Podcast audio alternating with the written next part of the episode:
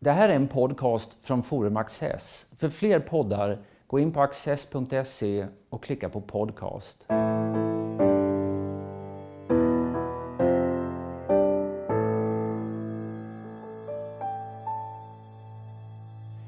Välkomna till Studio Access. Min gäst idag heter Ivar Arpi, till vardags ledarskribent i Svenska Dagbladet. Varmt välkommen Ivar. Tackar, kul att vara här.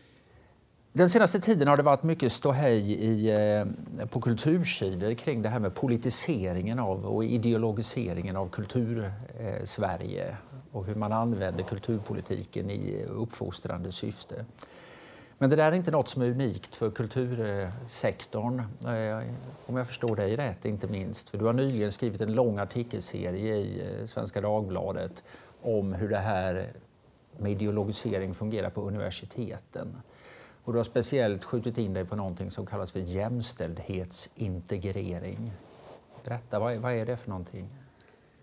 Eh, ja, man kan börja med att säga vad det inte är. Eh, för det låter ganska så trevligt, eh, tror jag många tycker. Att många tycker jämställdhet är bra, är bra och integrering låter ju bra. Så om man får lite mer jämställdhet mellan män och kvinnor så är väl det jättebra.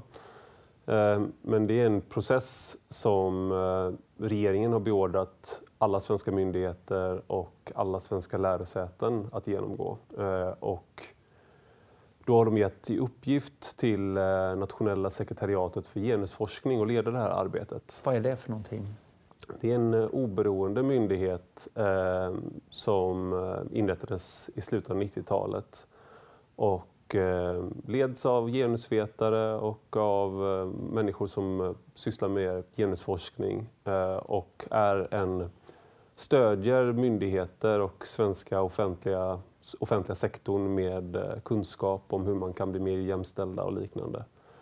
Ehm, och de har ganska radikala perspektiv, ganska radikala personer som, som styr det här sekretariatet de har slått fast då i sina instruktioner till lärosätena som, eh, som regeringen har gett i uppgift då, att jämställdhetsintegreras att det här handlar inte om att motverka diskriminering. Det handlar inte om eh, att motverka eh, ojämlikhet på det sättet. Utan det det handlar om att omstöpa den befintliga organisationen, de befintliga verksamheterna så att det inte blir ojämställda utfall. Eh, och det behöver inte heller låta så hemskt om man inte vet vad det innebär. Men det det handlar om är alltså att, att om en man och en kvinna söker så brukar man mena med jämställdhet är att man ska, till exempel om man söker en tjänst, att båda ska bedömas på samma vis. Eh, men det de menar med, att man, med jämställdhetsintegrering är att man vill komma åt så att lika många kvinnor och män anställs i slut, slutändan. så att säga. För när du säger att det här sekretariatet stöder jämställdhetsintegreringen men sen blir verben plötsligt instruerar och omstöper och sånt där. Det är, det är en sorts kontrollinstans, en revisionsmyndighet. Är det det i realiteten? Alltså, rent formellt så har de väl inte... De kan inte bestämma över myndigheterna. Men eftersom de har fått den uppgiften att vara att, att eh, hjälpa alla myndigheter och lärosäten med processen. Så, så som det går till är att eh, så som det går till när alla svenska lärosäten har skickat in upprättat jämställdhetsplaner och efter att regeringen sa att de skulle eh, jämställdhetsintegreras. Då har de skickat dem till eh, eh, nationella sekretariatet för genusforskning och så har de fått individuell återkoppling på, på sina utkast till de här jämställdhetsplanerna. Sen har de arbetat om och sen har de skickat tillbaks och fått det godkänt. Sen har dessutom nationella sekretariatet har gjort generell återkoppling till alla lärosäten. Mm.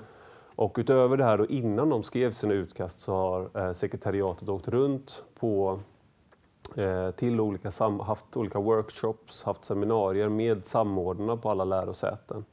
Eh, så att de har haft en väldigt eh, rigorös och gedigen process där de verkligen har eh, hjälpt ehm, eh, Eh, lärosäten tar fram sina jämställdhetsplaner. Och jag har ju begärt ut och fått se hur man har arbetat, hur utkasten har sett ut och sen hur det slutgiltiga eh, jämställdhetsplanen har sett ut. Och då har de ju, kan man ju se i spårändringar hur de har liksom, vad de har ändrat, hur, vad de har kommenterat. Och konsekvent så har sekretariatet gjort att lärosätena har gått mycket längre i sina jämställdhetsplaner än vad de tänkte i sina utkast. Mm. I en nyckelpassage, eller en väldigt intressant passage i en av dina artiklar, så skriver du att det här sekretariatet ja, i det närmaste avråder eh, högskolorna från att undersöka hur det verkligen ligger till. Alltså, man tycker ju att det här är ju, ja, ojämställdhet, kanske till och med diskriminering. Det är ju ändå ganska starka saker. Mm. Det verkar angeläget, eh, tycker man som lekman, att faktiskt ta reda på hur det förhåller sig. Men sekretariatet verkar tycka att det är helt överflödigt, om jag förstår dig rätt. Utan att, att det här är, det är något man ska ta för givet. Mm. Och så börjar vi därifrån.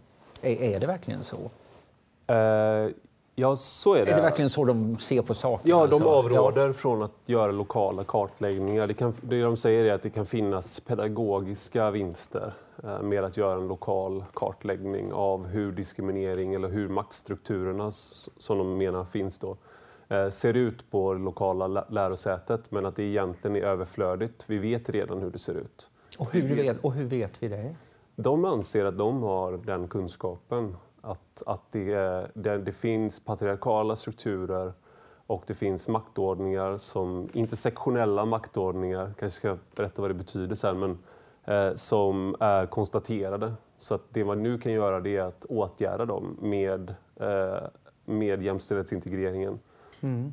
Men, har, men har, de, eh, har, har, du frågat dem efter empirin? Liksom? Vilka, jag har granskat vilka de... studier som ligger till grund för de här påståendena? Jag har granskat det, eh, väldigt mycket av det materialet som de har eh, utgått ifrån och som har gjorts tillgängligt på deras hemsida. Jag har granskat deras eh, studier av högskolan och eh, i grund och botten kan man säga att de har ett eh, radikal, eller vad ska man säga, ett genusvetenskapligt maktperspektiv på hur eh, skillnader mellan könen uppstår. Det vill säga, om man kan se att det finns systematiska skillnader mellan eh, män och kvinnor i hur många som blir professorer eller hur många som eh, eh, väljer att studera vidare som, eller bli doktorander eller liknande så konstaterar man sen att det här beror på en könad process så att säga och den, det är då en maktasymmetri och det är alltså ett förtryck det här handlar om i grund och botten. Eh, och när det gäller den typen av studier, alltså där man redan har den grund, det grundantagandet om att det är så det går till, när man, när man ser en olikhet, att det beror på de här sakerna, ja men då har de väldigt mycket studier som de refererar till. Men om du kollar på eh, oberoende studier där du till exempel ser till varför eh, män och kvinnor får olika um, varför manliga forskare oftare får forskningsanslag än kvinnliga forskare. Mm.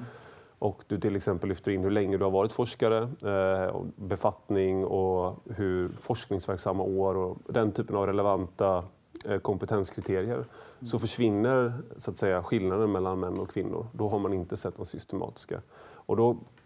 Så i grund och botten bygger det här på ett axiom så att säga att om människor är fria på riktigt eh, så kommer fördelningen att bli ja, precis 50-50 på alla områden i stort sett. Ja, och det här är också utgångspunkten i Eh, nu kanske jag springer händelserna i förväg här, men i de eh, två senaste delarna i min granskning så granskade jag de forskningsfinansierande myndigheterna, mm. alltså Vetenskapsrådet, Vinnova, Forte och Formas som tillsammans eh, har jag tror 11, 11 miljarder och 160 miljoner som de delar ut i forskningsbidrag per år. Ja, det är en slant. Ja, det är en slant. Ungefär halva summan av vad hela Polismyndigheten kostar. Mm. De skriver uttalat, och regeringen också i sin eh, eh skrivelse, som de, eh, sin instruktion till myndigheterna från i december men nu 2017, att de antar att män och kvinnor är lika väl lämpade att forska. Eh, och med det antagandet då så kan de sen eh, mena att de olikheter som de ser, det vill säga att det är fler manliga professorer än kvinnliga professorer, att det blir förvisso fler kvinnliga professorer men det ökar långsamt, då kan man utifrån det antagandet så kan du konstatera att här så finns det diskriminering. Här finns det maktstrukturer som motverkar kvinnor i forskningen. Mm. Men däremot de här maktstrukturerna måste, har man då inte riktigt lyckats blottlägga. Nej. Nej utan det, det, vad jag far efter är lite grann ytterst vilar det här på en sorts trossats egentligen. Ja. ja. Och det är genomgående både i regeringens skrivelser, i de forskningsfinansierande myndigheternas skrivelser och i deras jämställdhetsplaner som då också har gått via eh, sekretariatet i sekretariatets egna skrifter och i, på, i universitetens jämställdhetsplaner eh, och i deras svar till mig. Eh, regeringen har ju gett upp tanken om att det finns en neutral väg att, upp, att nå jämställdhet mellan könen, så att säga. Där man kan tänka sig att genom att vi bli bättre på att inte diskriminera kvinnor till exempel, så skulle vi kunna komma till ett läge där fler kvinnor rekryteras och fler kvinnor vill gå vidare. Så istället har man infört kvantitativa mål, att man ska kvotera in kvinnliga professorer. Eh, så man har, jag tror det är 46 procent av de nyrekryterade, kvinnliga, ja, nyrekryterade professorerna ska vara kvinnor om det var 2025 eller någonting har man satt som mål. Så det, och det är oberoende av vilken kompetens eller så där de har. Eh, och på samma sätt så har du i eh, har regeringen också tydlig, gjort tydligt i december nu då, att man ska styra de forskningsfinansierande myndigheterna hårdare vad gäller eh, vilka perspektiv de har. Så att de blir bättre på att ta med genusvetenskapliga perspektiv, mångfaldsperspektiv och jämställdhet. Högskolan är ju numera eh, statens största åtagande, alltså, största verksamhet ska jag säga. Eh, den kostar väl bortåt 70 miljarder om året tror jag, sammanlagt eh, forskning och högre utbildning. Och det här är då en verksamhet som ska genomsyra precis allting i denna mycket stora sektor. Mm. Och ändå måste jag säga, som ändå följer frågorna hyggligt, så tycker jag att man har sett mycket lite om hela den här processen i den allmänna debatten innan du började skriva. Det är mycket möjligt att man inte haft blick för det, men jag har i alla fall inte sett eh, speciellt mycket. Vad var det som gjorde att du eh, liksom upptäckte det hela och kom och intresserade för det? Nu låter det som att jag är insmickrande här, men det, var, det är en forskare som skrev innan mig och det är Anna Victoria Hallberg som är på Södertörns högskola. Hon skrev faktiskt här i Access magasin så nämnde hon jämställdhetsintegrering och kritiserade. Ja. Ja. Eh, men i övrigt, förutom det så har jag inte sett någonting heller utan det enda jag kunde hitta var väl ett par gånger som socialdemokratiska riksdagsledamöter har tagit upp det som ett bevis på att man gör väldigt bra saker för jämställdheten i Sverige. Mm. Eh, det var att jag fick tips från olika håll om att det här höll på att ske. Så att jag fick börja, började kolla på det och det lät, liksom, det lät som att det här borde ju ha skrivits väldigt mycket om för att det var så omfattande och handlade om så djup, processer som går så långt in i styrprocesser, i rekryteringar, kursinnehåll eh, eh, och även i liksom, vilken forskning som ska få bidrag och sådär. I din första artikel i den här serien så, så eh, eh, träffar du en lärare i statsvetenskap vid Lunds universitet som har fått bakläxa därför att han har en 1800-tals eller en kurs om 1800-talets föregångare till fascismen. Mm. Och te i texterna som han har samlat för den kursen, där fanns det då ingen, det var ont om kvinnliga fascister helt enkelt och det får han eh, bannor för, ja. Eh, för detta. Han talar i, jag vet inte om ni har ett samtal eller hur det är, men han talar där om liksom de två universiteten, säger han. Dels det intellektuella universitetet som är kursernas innehåll, verkligen det är lärarnas ansvar och privilegium traditionellt sett. Och så det byråkratiska universitetet som är liksom som antagning och anslagsgivning och tjänstetillsättningar och allt sånt mm. där. Eh, och, och, han säger väl att ja, på den fronten, den byråkratiska, så skulle man väl kunna tänka sig att man går ganska långt för att uppnå det här jämställdhetsmålet. Och det, det kan man väl också dividera om antar jag.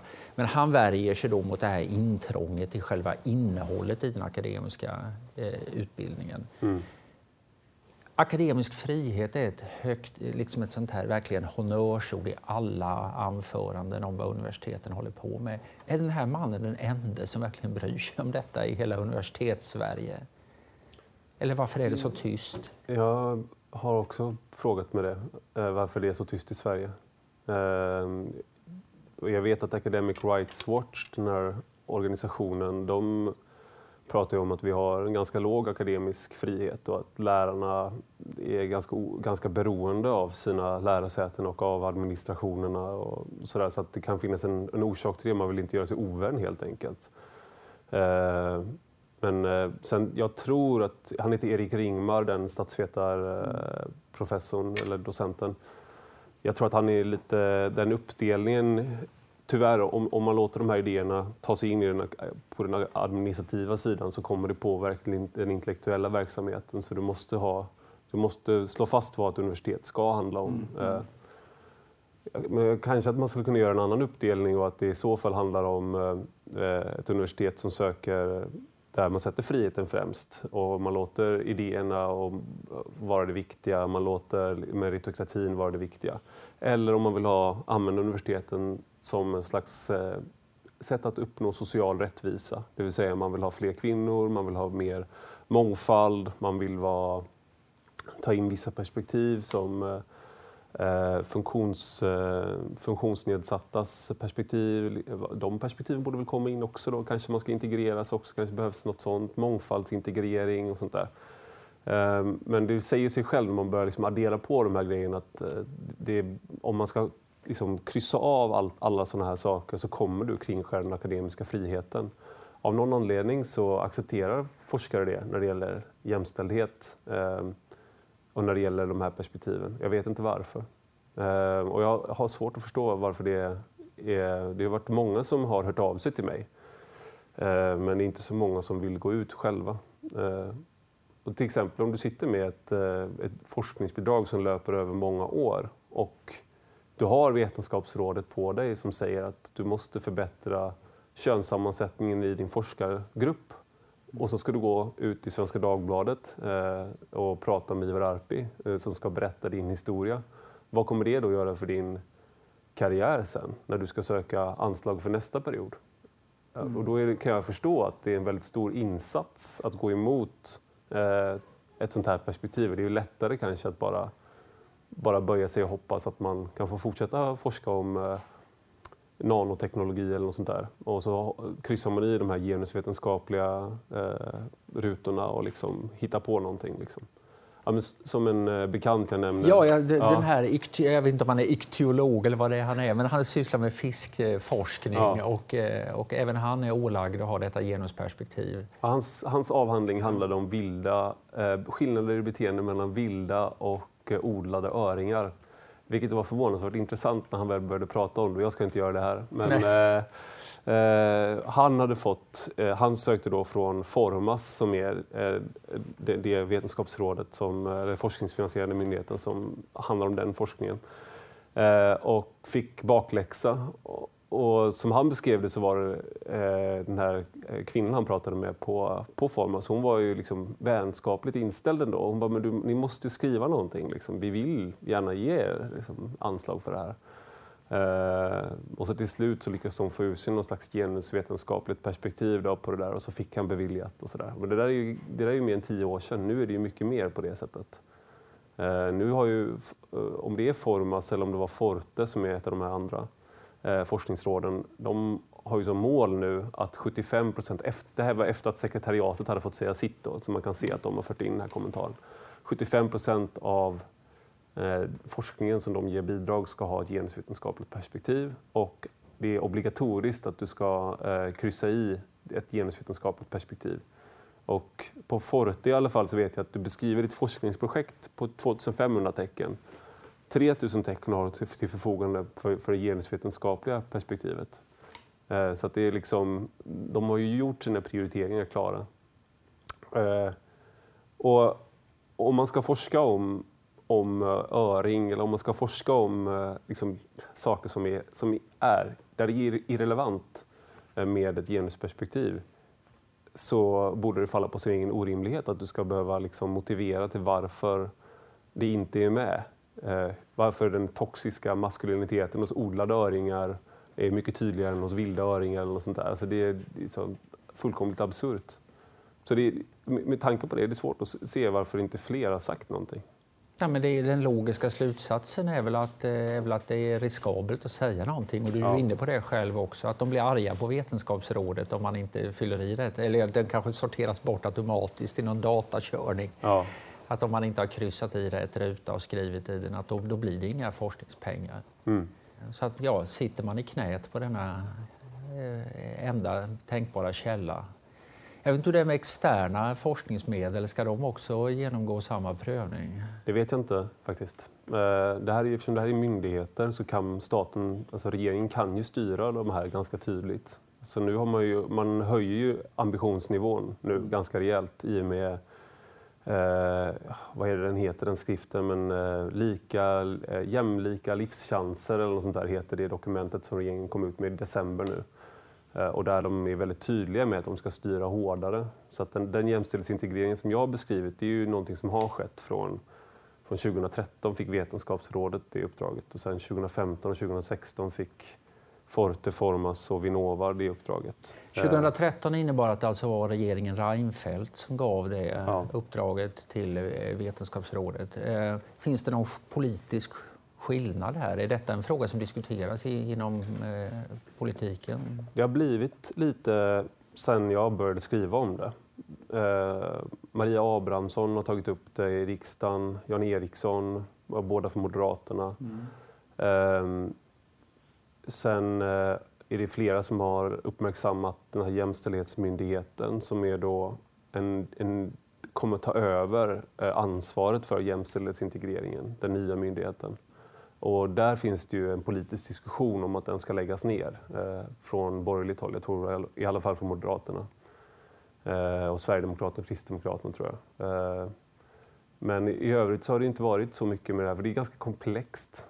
Är, man får sitta och traggla dokument och jag har ju läst sociologi och genusvetenskap på universitetet. Eh, sånt där. Så det är, för mig, så jag vet ju en del av de här grejerna, så jag har ju i alla fall lite vana att läsa de här dokumenten. Liksom. Men, eh, men det är ju det är inte någonting som man kanske lägger en fredagkväll på, så att säga.